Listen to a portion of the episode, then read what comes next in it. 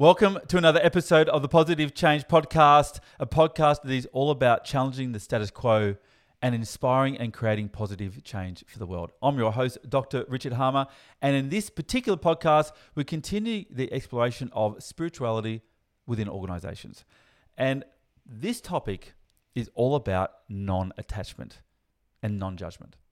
And ultimately, the outcomes of pursuing this particular concept as a leader in organizations. So, if you're a leader and you're thinking about how do I reduce stress or increase my focus, or generally speaking, love what I do more, then non attachment may be some of the secret sauce or the answer you're looking for. Listen in and let's find out. Hi, I'm Dr. Richard Harmer, and you're about to discover new ways to go from overwhelm to thriving in your business and in your life by following your passions, pursuing your unique life purpose, and stepping fully into your infinite potential. You deserve to live your best life, a life filled with all of the clarity, courage, and commitment you need to be happy and to make a positive impact on the world. So get ready because this podcast challenges society's expectations for what it means to be successful in life and in business and invites you to grow beyond outdated assumptions for defining who you are. Welcome to the Positive Change Podcast.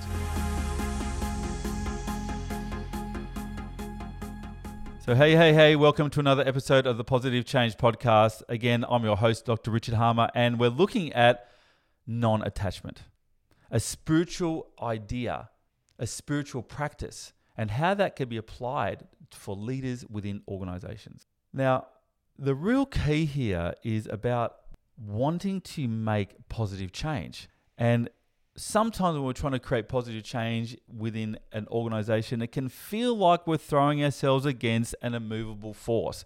I just can't seem to get the change going that I really want.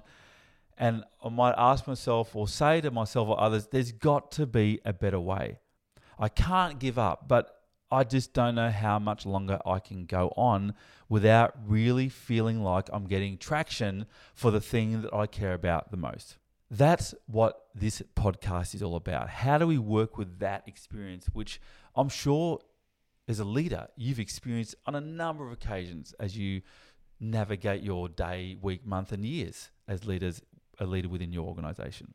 By way of background, I've experienced that myself many times in the past that sense of, oh, I just cannot seem to make traction here. Maybe I'm just not working hard enough. Maybe I'm not focused enough. Maybe I just haven't got the right plan in place. Maybe I haven't got the right resources or people or around me. Maybe I just can't do it. And yet I have to. You know, in life, as in work, um, the to do list of things that need to be done always seems to exceed the available time. I'm sure I'm not the only one that's experienced that. And I've tried a bunch of things. Objectives, getting really clear on outcomes, really knowing and negotiating deliverables, having really clear expectations. I've tried stuff to clarify all of those things. Time management, establishing my ideal week, really working on ways of working, prioritization pr- principles and practices, negotiating and with others, influencing people to around scope and deliverables and backgrounds and boundaries, delegations, establishing OKRs really clear so I can not have to think about these things all the time. And in and of themselves, all of these strategies are excellent. However, for me personally, they really weren't the thing that untangled me from that feeling, that endless feeling is there's got to be a better way. That sense of I have to find another way to tackle and and reduce the items on my to-do list several years ago when I was really in a, a, space around this, probably several years ago, probably a decade now, maybe more. A friend of mine suggested that I go and learn meditation and mindfulness. So I took myself off to a mindfulness class and I asked the meditation teacher at the time, Can you tell me how I reduce stress? And someone's told me that meditation and mindfulness is it. So can you teach it to me so I can have less stress? The, and my teacher said, No, I can't. And I said, "What do you mean you can't? I've I have on good recommendation that mindfulness can really help me reduce stress." And they said to me, "It can't."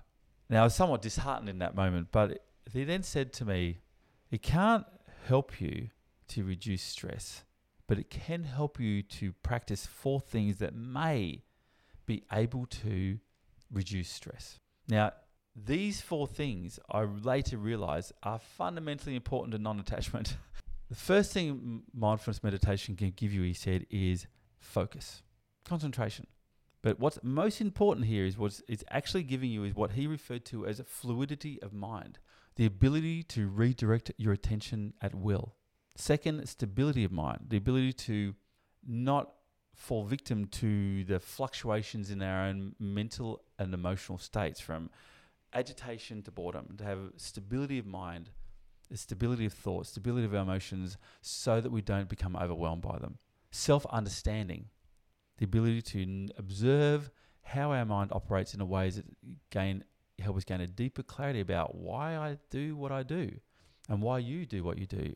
And finally, he said, the practice of non attachment, non judgment, and unconditional acceptance. And it's that fourth one that I want to focus on within this particular podcast non attachment. Because ultimately, non attachment allows for an experience of equanimity, harmony, balance, the ability to not get buffeted around by those things that can create agitation.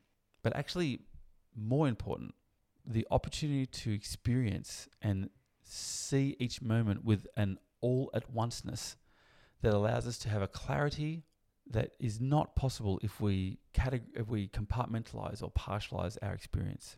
Now, I practice meditation through this teacher every single day, 20 minutes a day for at least six months without really experiencing much of a difference in my levels of uh, anxiety around my to do list. but as my meditation teacher says to me, don't get attached to a specific outcome, just f- do the practice and see what happens. Now, one day I really noticed that something was working. In my particular role at the time, I'm going, as I said, I'm going back a decade now. Um, this is before video conferencing and when mobile phones were still um, a piece of technology that was um, not so ubiquitous to life. I used to have to drive from client meeting to client meeting, and I spent a lot of time in the car. And I tended to find myself in the car impatient with a sense of urgency of will I be late to my next client meeting? And I started to notice that that impatience and that sense of urgency, the worry about being on time or not being on time, started to dissipate. And I would be in the moment more often. In fact, savoring that time in the car rather than being a hassle to get from one place to the next. It was a time that allowed me to practice mindfulness in the moment to allow and accept whatever the traffic conditions were, it changed my experience of time. And I noticed I had a fundamentally different experience of time. I had more time. I didn't feel like I was under pressure to get from point A to point B. I also noticed that I wasn't feeling under pressure to tick off everything on my to do list. Now, that wasn't not to say that I was less productive. In fact, I noticed that I was able to get more stuff done the less I cared about getting stuff done in a paradoxical way. Now, my meditation teacher at this point in time, who was a Buddhist meditation teacher, was also in his classes talking a lot of about spiritual principles and principles within Buddhism. Most notably, the four noble truths that underpin Buddhism. Noble truth number one life is suffering. Dukkha, as it's termed within Sanskrit. Life is suffering. Life is hard. Life is not supposed to be easy. but attachment or cravings is the cause of that suffering. And that's the second of the four noble truths. If noble truth number one is life is suffering, number two is attachment is the cause of suffering. Noble truth number three, the cessation of suffering is possible. And it's letting go of cravings, letting go of unhelpful or faulty ways of understanding oneself, others, and the world around us. And the fourth noble truth is the eightfold path leads to the cessation or the ending of suffering. Now, what is the eightfold, the eightfold path, you might ask? Well, it is eight elements right view, right intention, right speech, right action, right livelihood, right effort, right mindfulness, and right concentration. Now, I'm not going to dive into any each of those elements of the Eightfold Path, other than to say that fundamental to each of them is this idea of the middle way. And this is the key the middle way or the middle path. Not too much of one thing, not too much of another thing. Everything in moderation. And that is the essence for me of non attachment. And understanding from a polarity perspective, for one thing to exist, its opposite must also exist.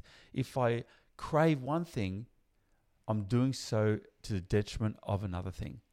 And if I stay present to each of these polarities or each all elements of life without fixating on any one element, then I get one an all at onceness view of life without necessarily missing out on any one aspect of life. People often ask me when I share this as part of the work that I do with leaders, this sense of accepting what is rather than craving something else, accepting and working with what is reality in the moment rather than an imagined reality or a desire for something else. Well, how do I know I'm I'm not staying not accepting or when I'm not non attaching? When I'm attaching when I'm craving? Well you'll notice that you're craving things when you're clinging to things clinging to an outcome or an idea or a desire or a want or a need to the detriment of other things when you become fixated on an emotion, particularly a strong one, because actually we become attached to whatever it is that's creating that emotion.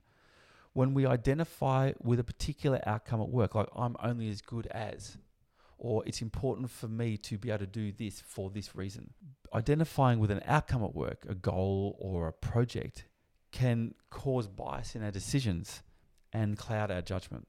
Now, all of these things, these fixations, these clingings, these graspings, these desirings for one thing over another, of not accepting, can all lead to emotional turmoil and a sense of distress, whether it be minor distress or significant distress.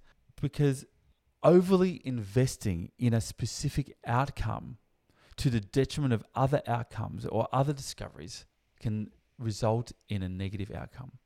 Imagine for a moment that we become fixated, blinkered on this is the one solution or the one outcome that we need to realize as a team or as a business without noticing that there's an other uh, there's a secondary or another outcome that if we were just to pursue that instead would give us a better outcome now i'm sure that you've probably thought about that in the past what happens if i stop focusing here on a and focus on b well i can't because that's just you know, I need to stay focused on what I committed to. Well, there's a sunk cost or there's a lost opportunity. Well, what happens if we're able to consider both without attachment and then pursue the one that is the most beneficial in the moment? And this leads to an understanding or a remembering of the middle way. Non attachment isn't an abandonment of all focus, it's an ability to focus on everything all at once with a degree of moderation to stay open long enough to identify the right course of action, not the first course of action. So, what are the benefits of non attachment at work, particularly in leadership? Well, the first and most common is a reduction of stress, letting go of your worries, accepting what is rather than fighting against it. Because stress is often the result of not being able to accomplish something that we most want we have good stress, which is this desire to get better, but distress, unhealthy stress, is when we become overwhelmed by that thing we desire without necessarily having a means or a pathway to get there. That's when we become fixated or grasp or cling to those things that are unrealistic.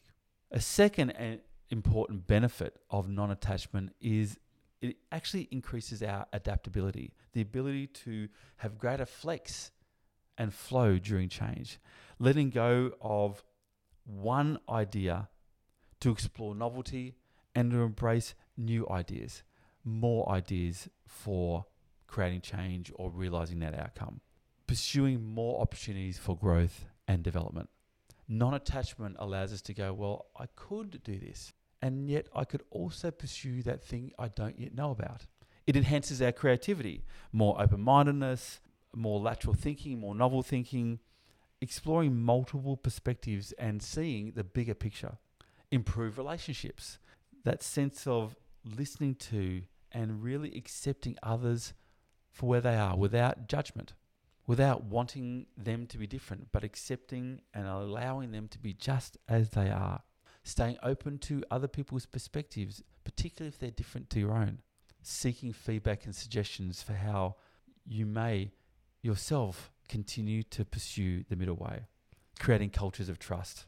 And for a leader, better decision making, more objective, more considered decision making, more oriented towards integrating and synthesizing multiple perspectives towards a more informed, more integrated decision.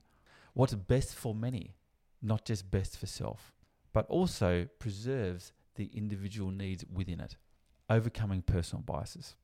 These, these are just some of the benefits of non attachment as a leader within an organizational context. So, the question you might be asking at this point in time is okay, I can see how non attachment may help me. And you talked about meditation being one of those things that you can do to practice or cultivate a sense of non attachment, non judgment, and universal acceptance towards equanimity.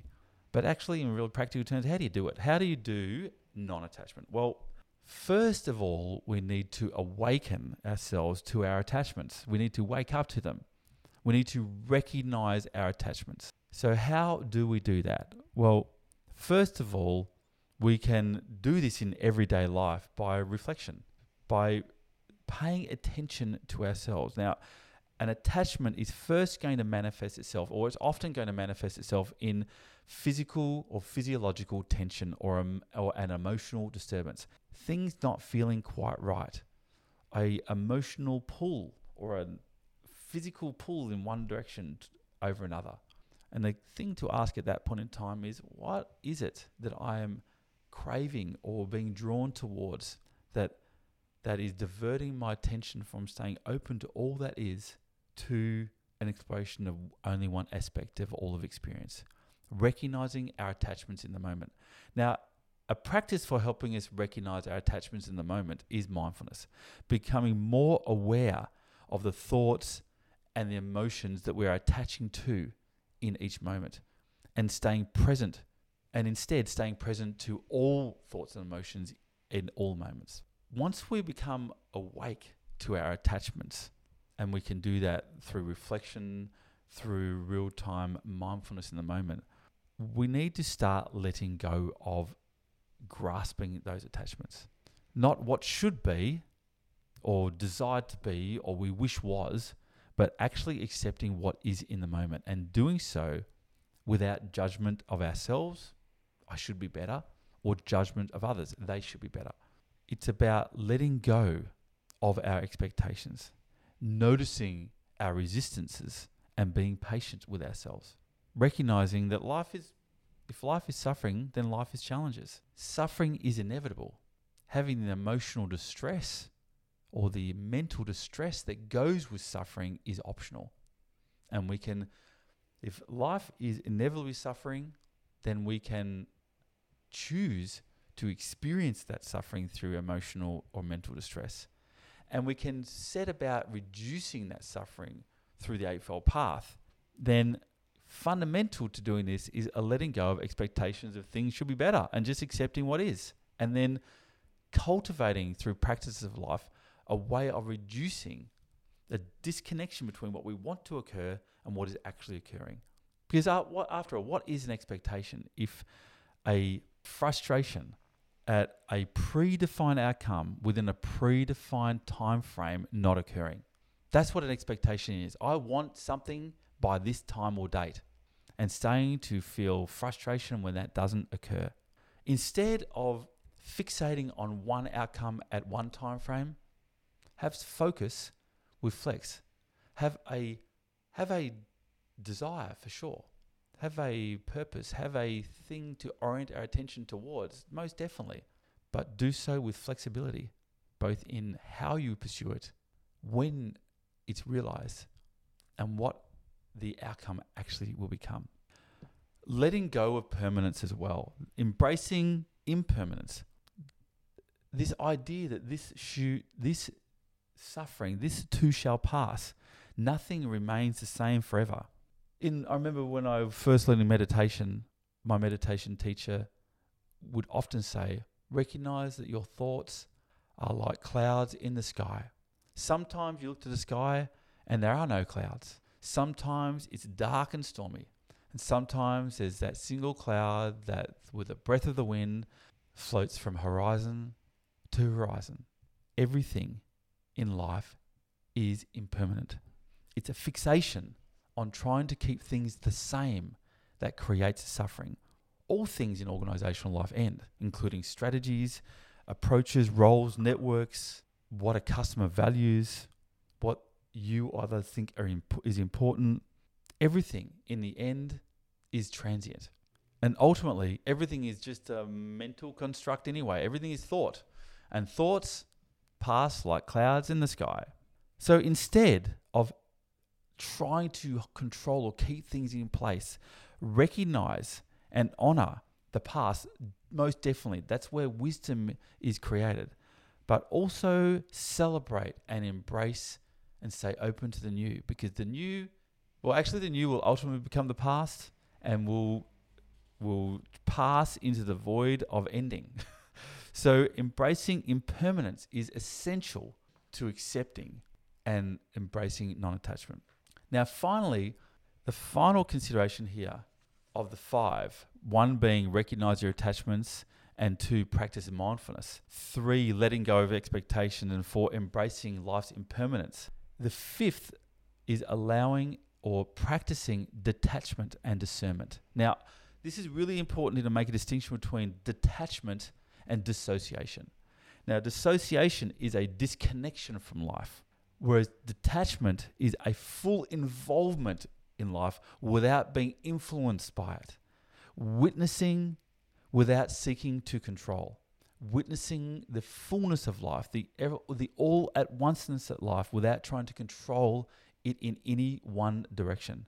Instead of trying to control life, of attaching to life, practice detachment, view equanimity or all at onceness, the equanimity of your view, and respond accordingly. Now, recent research uh, in a journal called Frontiers in Psychology journal, uh, December 2008, there's an article that's called Letting Go of Self, the Creation of a Non Attachment to Self Scale. Now, I was reading this article just a few days ago and I found it incredibly interesting because it was making a distinction between attachment to life you know, um, becoming attached to one strategy to the to the detriment of finding a better strategy, for example, or attachment to one objective uh, to the detriment of finding an, a, another objective that is yields a better outcome.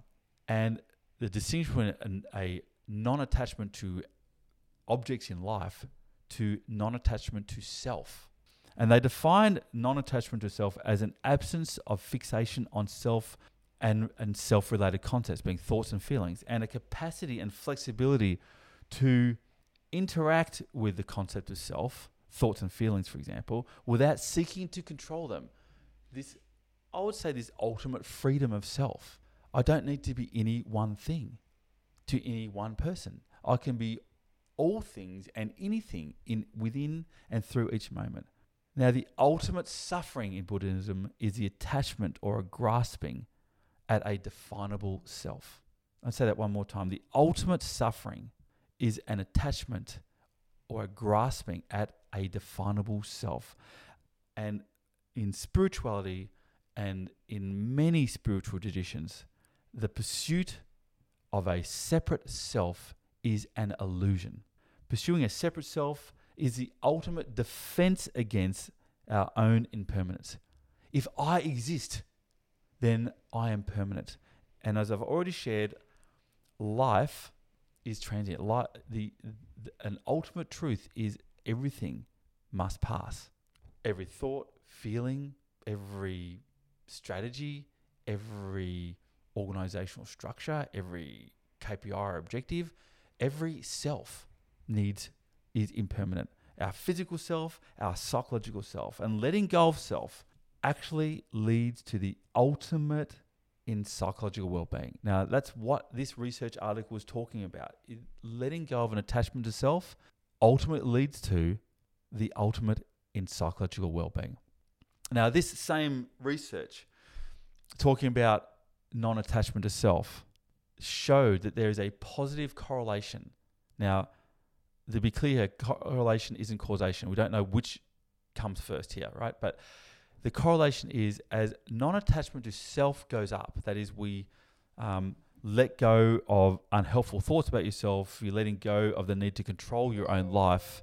Let me start that again. This non attachment to self, this sense of letting go of unhelpful thoughts about yourself, letting go of the need to maintain tight control over your life or control your life at all, really, the, the not getting too caught up in thoughts you have about yourself or thinking they're real or need to be fixed or changed.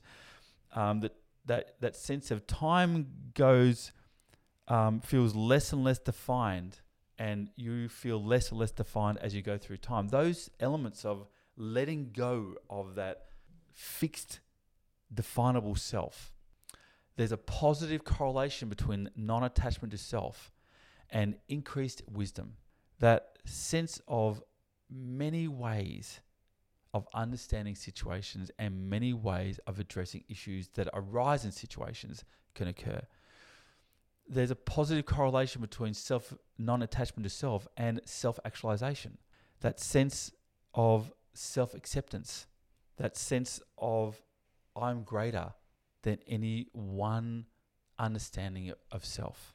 And ultimately, self transcendence. There's a positive correlation between non attachment to self and self transcendence, that sense of um, reduced self control, reduced need to control self, the next uh, reduction in self criticism, a reduction in um, playing small.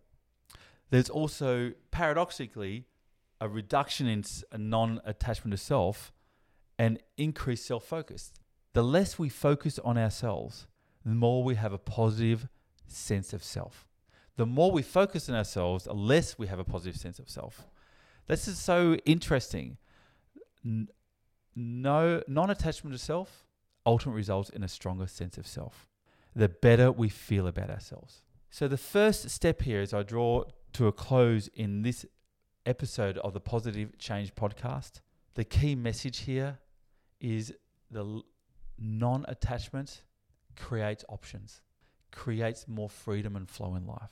The less we have non the, the more we have non-attachment, non-judgment, and more acceptance of what is, rather than fighting against ourselves and rather than fighting against the moment, the more flexibility and freedom we have. And it all starts with presence and noticing when that physiological, mental, or emotional grasping to want certainty in any given situation. The more we seek certainty, the more we become attached to I need certainty to progress in life or to to understand what to do next. The more we attach ourselves to certainty being a prerequisite to clarity and progress, the more we create shackles that constrain our own freedom and flow in life. Let me know what you think. See you again in our next podcast. Hi, and thank you so much for checking out another episode of the Positive Change Podcast.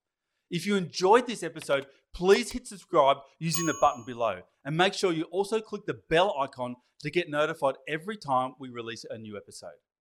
If you're looking for the show notes for this episode, we have them in the link underneath, as well as our social media handles and some links to free training and other offers that we drop from time to time to help you go from overwhelmed to thriving in pursuing your best life. So go ahead and check out this episode's show notes if you're interested. And thank you so much for tuning into the Positive Change Podcast.